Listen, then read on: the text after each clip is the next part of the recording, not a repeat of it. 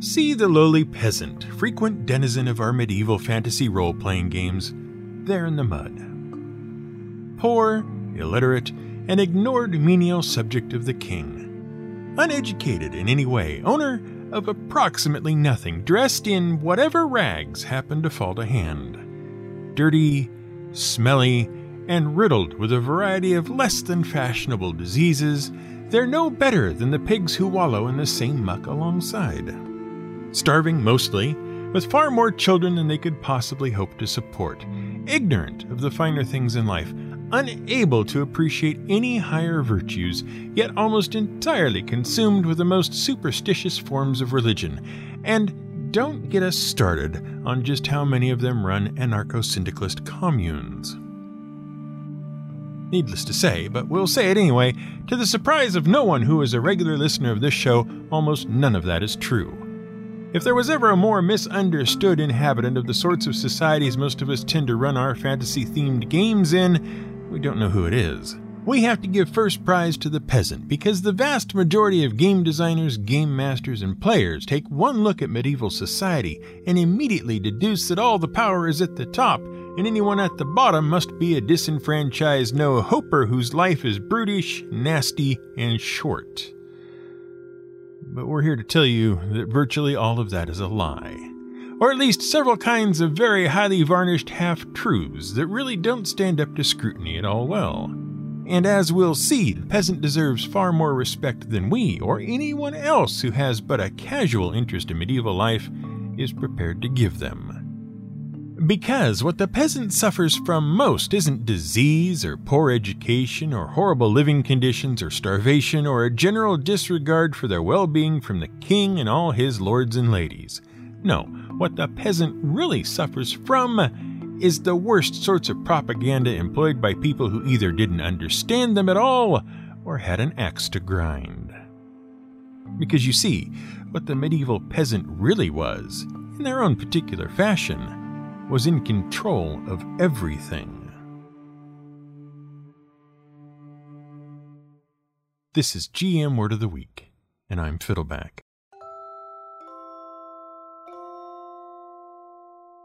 To begin with, we have to deliver what will probably be the most shocking bit of information you will hear in the whole episode, and we know many of you are going to start jumping up and down almost immediately and scream at your listening devices about how we've got it all wrong. But stick with us, and we'll get through it together. You see, in the medieval period, there were no peasants. None at all. They did not exist. Go ahead and jump up and down if you must. We'll wait. All settled? Good. The reason there were no peasants in the medieval period was that the word peasant wasn't used by anyone until the fifteenth century, and if you'll recall, the Middle Ages, the medieval period, are generally agreed to have run from the fall of the Western Roman Empire in the fifth century C E until it gradually merged with the Renaissance and the Age of Discovery in the fifteenth century. In fact, the late medieval period officially ends in fifteen hundred C E, so the word peasant was never used while peasants were still what we think of as the traditional definition of peasants in medieval times. The timeline just doesn't add up. Part of it is the fault of the French. Well, definitionally speaking. See, the word peasant comes from the French word paysan, which means a man or woman of the countryside. A little bit of conjugation, and you could have one paysan or several paysans. After that, it was just a short time until the word was mugged by English and incorporated into the vocabulary. Simple, really. It didn't mean anything more than that. So if anyone who lives in the country could be called a peasant, and the word itself wasn't around until people were mostly long done with being the sorts of peasants we think of, what then were the people living all those terrible medieval lives called? Basically, you had two types of people who worked the land back then. One type was free. They weren't required to work on behalf of anyone else, could go where they liked, and were able to take what they earned for their efforts and do with it mostly as they pleased. The other type was a serf, one of several different kinds. They were required to work on a specific piece of land and owed all their labor duties to a given lord. But it wasn't always like that, particularly in England, which is where we often think peasants mostly came from, and particularly not prior to the eleventh century. See, before then, most of the working rural population were slaves, which is where the word serf came from in Latin, servus, and why some of the rural laborers had to be described as free. By and large, if you lived and worked in the country, with only a few exceptions, your life was not your own, and you were, in every sense of the word, enslaved to anyone with more power and strength, or money to buy power and strength, than you. And then the Battle of Hastings happened in ten sixty-six, and the Normans, under William the Conqueror, were suddenly in charge. And when they weren't viewing tapestries depicting the battle, they swiftly worked out that they didn't much like the English system of slavery. Though not because they were basically French and didn't like anything English, nor because they felt an inherent sense of the rights of man. Mostly it was because they didn't like the idea of paying for everything. See, if you own slaves, you're responsible for their care, feeding, and housing, and that means that having slaves is very expensive indeed. And it turns out that the Normans, much like other people who actually have money, didn't like giving it away very much. So when William began installing various Normans and handing out parcels of lands and castles for them to take charge of and run, an objection was raised at the sudden influx of new expenses. Especially since the newly installed lords were still expected to provide military service to the king whenever he needed it in exchange for being allowed to live in all the neat castles and things. That sort of thing gets expensive all by itself without a load of new expenses added on top. The Normans still needed to have the English work the land, though. After all, there were important wars to go fight, and no self-respecting Norman lord was going to miss that, let alone figure out how to make things grow on his newly acquired land. The English already knew all that, so a simple solution presented itself. Rather than feeding and housing and caring for the serfs ourselves, they said, let's make them care, feed, and house themselves instead. In exchange for letting them do that, we'll let them live on our land, set up little farms for themselves, and get on with life for quote-unquote free. All they have to do is agree to work the land and perform one or two other small duties for us, the lords, in exchange. Easy peasy. And thus was born one of the three kinds of serfs we spoke of earlier. The first group, cottagers, were people who worked as farm laborers, but didn't own any draft animals with which to do the heavier work needed.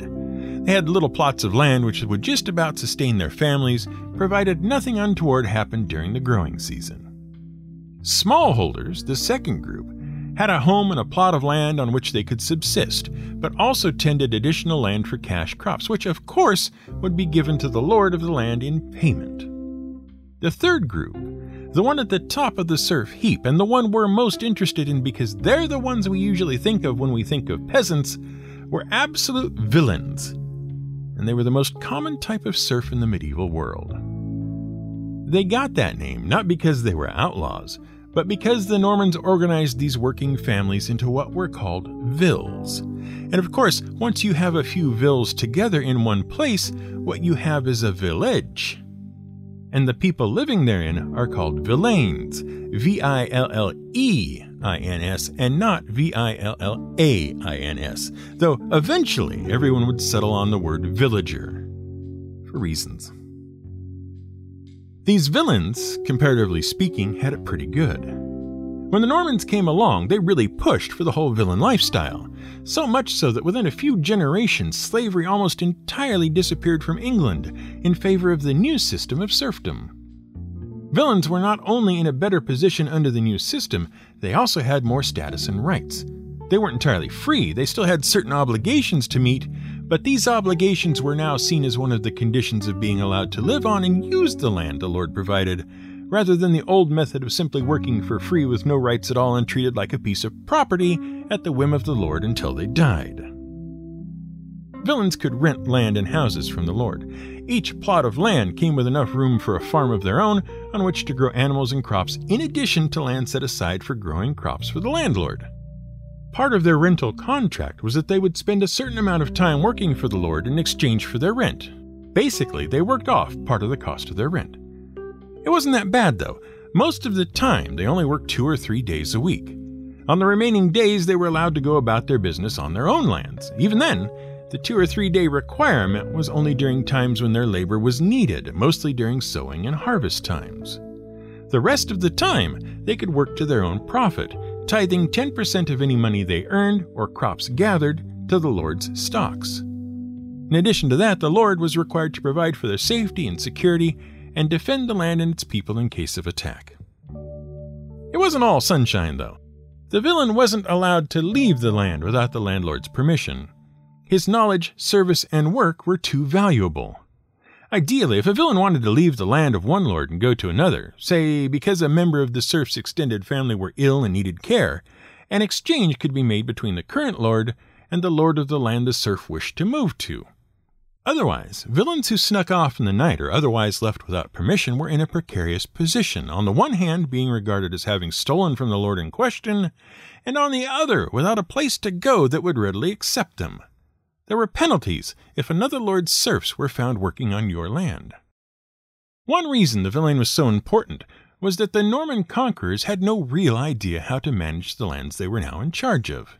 It took the villains to organize all that needed to be done to ensure that crops grew, livestock thrived, and that the village and therefore the manor survived from year to year.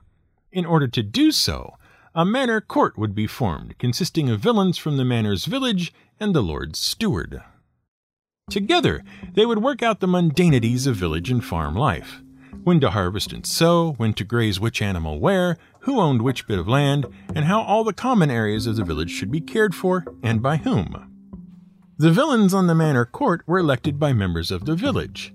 One of them would hold the position of reeve, and it was his job to oversee the whole court. Other positions were held by people with a particular specialty, like the hayward, who watched over the village crops. And it is in the manor courts that we begin to see just how much power the so-called peasant really had. In the manor court's purview were all the concerns of both the manor and the village. They were empowered to assess fines and punishments for infractions of the agreed-upon rules and practices of their domain, and this included the lord as well. They could charge the lord for infractions and assess fines for things as seemingly incidental as leaving turf turned up on the common lands, and petition the parliament regarding their treatment by the lord in question if his actions were particularly egregious and infringed upon their rights. And any regulations they didn't like or found inconvenient, they often ignored or found a way around, so that life in the village was often all in favor of the villains, and not such a hardship at all.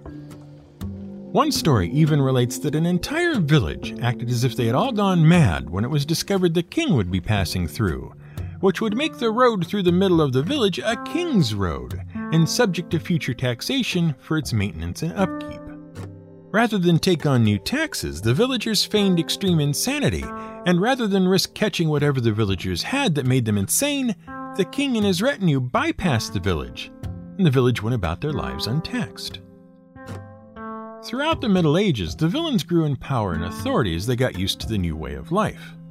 The Normans had to respect the traditions and practices of the English serfs because they were the only ones who really understood how to make things grow and thrive, and therefore turn a profit for the lords they worked for. And of course, this was a two-way street. Rather than living in mud and squalor, many medieval peasants were living in what for the time was more than adequate shelter and a certain amount of luxury. Archaeological finds from the time show that many villains had fine French-imported crockery, which certainly meant they were turning a profit and had ready supplies of coin. The floors of their buildings were made of timber and kept clean and dry. They ate well most of the time and only really suffered in times of famine or severe weather. While it is true that some villains shared a building with their animals, often this meant that the animals had access to the ground floor and that people slept on elevated platforms well above the ground level. In all, while not perfect, the life of a villain was not as bad as our vague historical assumptions like to make it. And then, in the late thirteen forties, the Black Death came to England. Caught in the aft end of the Hundred Years' War, England was ravaged by both the war and the plague. And estimated, because people were too busy dying to write things down, forty to sixty percent of the population of England just up and died.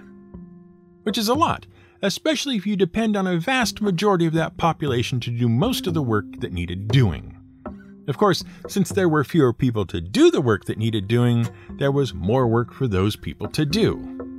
Which meant that there was a scarcity of labor. And when there is a scarcity of anything, the law of supply and demand gets to have a go at running the prices up as people try to buy up what little remains. Suddenly, villains had it all their own way. They could ask for and receive actual wages to stay and work on their landlord's land. Not only that, they could demand raises once they were being paid for their work. And, as if that wasn't enough, with the sudden untimely demise of so many workers, a serf could up sticks and practically guarantee himself of finding a better position under a new lord for better pay, because they were just as desperate for labor as his present lord. And even if that didn't work out, well, there were plenty of abandoned holdings and lands to occupy for the enterprising, newly independent future landowner. Wages doubled, but the reduction in population and demand meant that prices on food and goods were falling. Suddenly, it was very profitable to be a serf. And to top it all off, the Hundred Years' War was still going on, a hundred years not having passed yet, and the taxes to finance it all kept going up because, surprise, surprise, there aren't as many people still alive to pay them. And it's all this that begins to put an end to serfdom. The villains and other serfs discover they have all the economic power. It's not the lords of the manor anymore, and it certainly isn't those officials in London and around the country who can't even end what is an increasingly expensive and bloody war. And increasingly, they've been getting more and more of a taste for this freedom thing they've all heard about so much from people like priest John Ball, who was called the Mad Priest of Kent and advocated for the equality of all people. And frankly, the serfs are all getting a little tired of everything, what with them being more or less in charge of their own destinies for possibly the first time ever. By thirteen eighty-one, it all comes to a head, and most of the serfs in England have had more than enough. On May thirtieth of that year, John Brampton, Archdeacon of Lewes, has what is probably the worst day of his life after realizing that several villages in the county of Essex haven't paid their poll taxes, a tax which is levied on each and every eligible person just for being alive. Eat! He and several of his friends head into the village of Brentwood and summon local officials from several villages around the county to come explain themselves and pay up. While waiting, he adds to his little entourage with several members of the local council to act as jurors should the occasion arise. Probably wouldn't be needed, he must have thought. Surely the people will see they are in the wrong and cough up the dough without any problems. When the delegation from the village of Fobbing arrived, Brampton must have seriously reconsidered just how much trouble this was all going to be. Instead of the two or three representatives he may have expected, what he got was a well-organized mob packing bows and sticks. Suspiciously well-organized, one might suspect. In any case, the leader of the Fobbing group, Thomas Baker, informed John Brampton that he was disinclined to acquiesce to his request, and that he should depart this locale and cease bothering he and his people, as it was unlikely he, Mister Baker, would be forthcoming with any more remuneration, as that particular debt was previously discharged. Or words to that effect. Brampton then made the third and final mistake of his day, and attempted to have two of his what can now only be called henchmen arrest Mister Baker. A move that ended with the henchmen dead, the local jurists dead, Mister Brampton in full retreat from an angry mob all the way back home, and, by end of day, almost all of the southeast of England in open revolt and marching on London. Most of the mob was composed of rural workers, local officials, and various other artisans, all intent on finally doing something about all this excess serfdom laying about, while clearing up the confusion of who owed how much for which of the various taxes being levied against the populace. Along the way, why not also get all these people out of the country's several jails? Because if we're going to do something about taxes, it seems unfair to leave all these tax avoiders locked up. The man they picked to lead them was the relatively unknown Wat Tyler, who led the assembled mobs from Canterbury towards London. At Mile End on June fourteenth, they ran into King Richard the Third, just outside London. Not by himself, of course. No, he'd brought quite the retinue with him, including various officials from London and assorted others. And it helps to understand the course of the meeting if you keep two important things in mind. First, all the king's horses and all the king's men were mostly not anywhere to hand. It's that Hundred Years' War again. They're either all over at the fighting doing the fighting, or scattered throughout the country on other business. Very few knights and soldiers are around to help the king defend the city should the need arise. The other important thing to remember is that King Richard the third is all of fourteen years old. So, Wat and the king, by all reports, meet and have a pleasant conversation, in which Wat explains that they want only a few things to be made right. Among them, that there should be no tax beyond the usual one fifteenth of movable wealth, the end of serfdom, the right to be paid fair wages, and a few other little details like cheap rents. The meetings go on for a couple of days, all with King Richard promising to do all that he could fairly grant. And really, there it would have and should have ended in relative peace. If only someone in the king's entourage hadn't become upset with the way uncultured Wat Tyler took a drink in front of the king. He called Wat names. Wat took offense and attacked the man, and was subsequently wounded and died. After that, all bets were off, and chaos ensued for the next several days, with the rebels entering London, executing certain officials, and burning tax records in a fine example of if it isn't written down, it didn't happen. Which, since all these lowly serfs were able to identify the documents they wanted to burn, meant that the peasants were well able to read, in addition to being well organized. It is later reports back to France by the French about the peasants' revolt, along with the English ruling class's own efforts to discredit the rebels, that eventually gives us the typical characterization of the English peasant that we know so well today. And so ended, after a little more time, the entire institution of English serfdom. Sure, the rebellion was eventually put down and the leaders and instigators executed. But the landowners realized something. If the serfs didn't want to be serfs anymore, that meant the lords didn't have to employ them and protect them and take care of them anymore either. In fact, on the whole, it was far better, easier, and less troublesome to do what the landlords then did, which was to work almost entirely with sheep.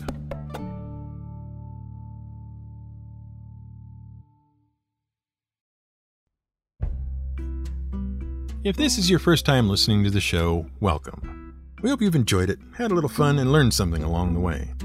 We put out new episodes once a week on Wednesdays, and you're more than welcome to subscribe in whatever podcast wrangling device you use. We don't mind. In fact, we love it when you do.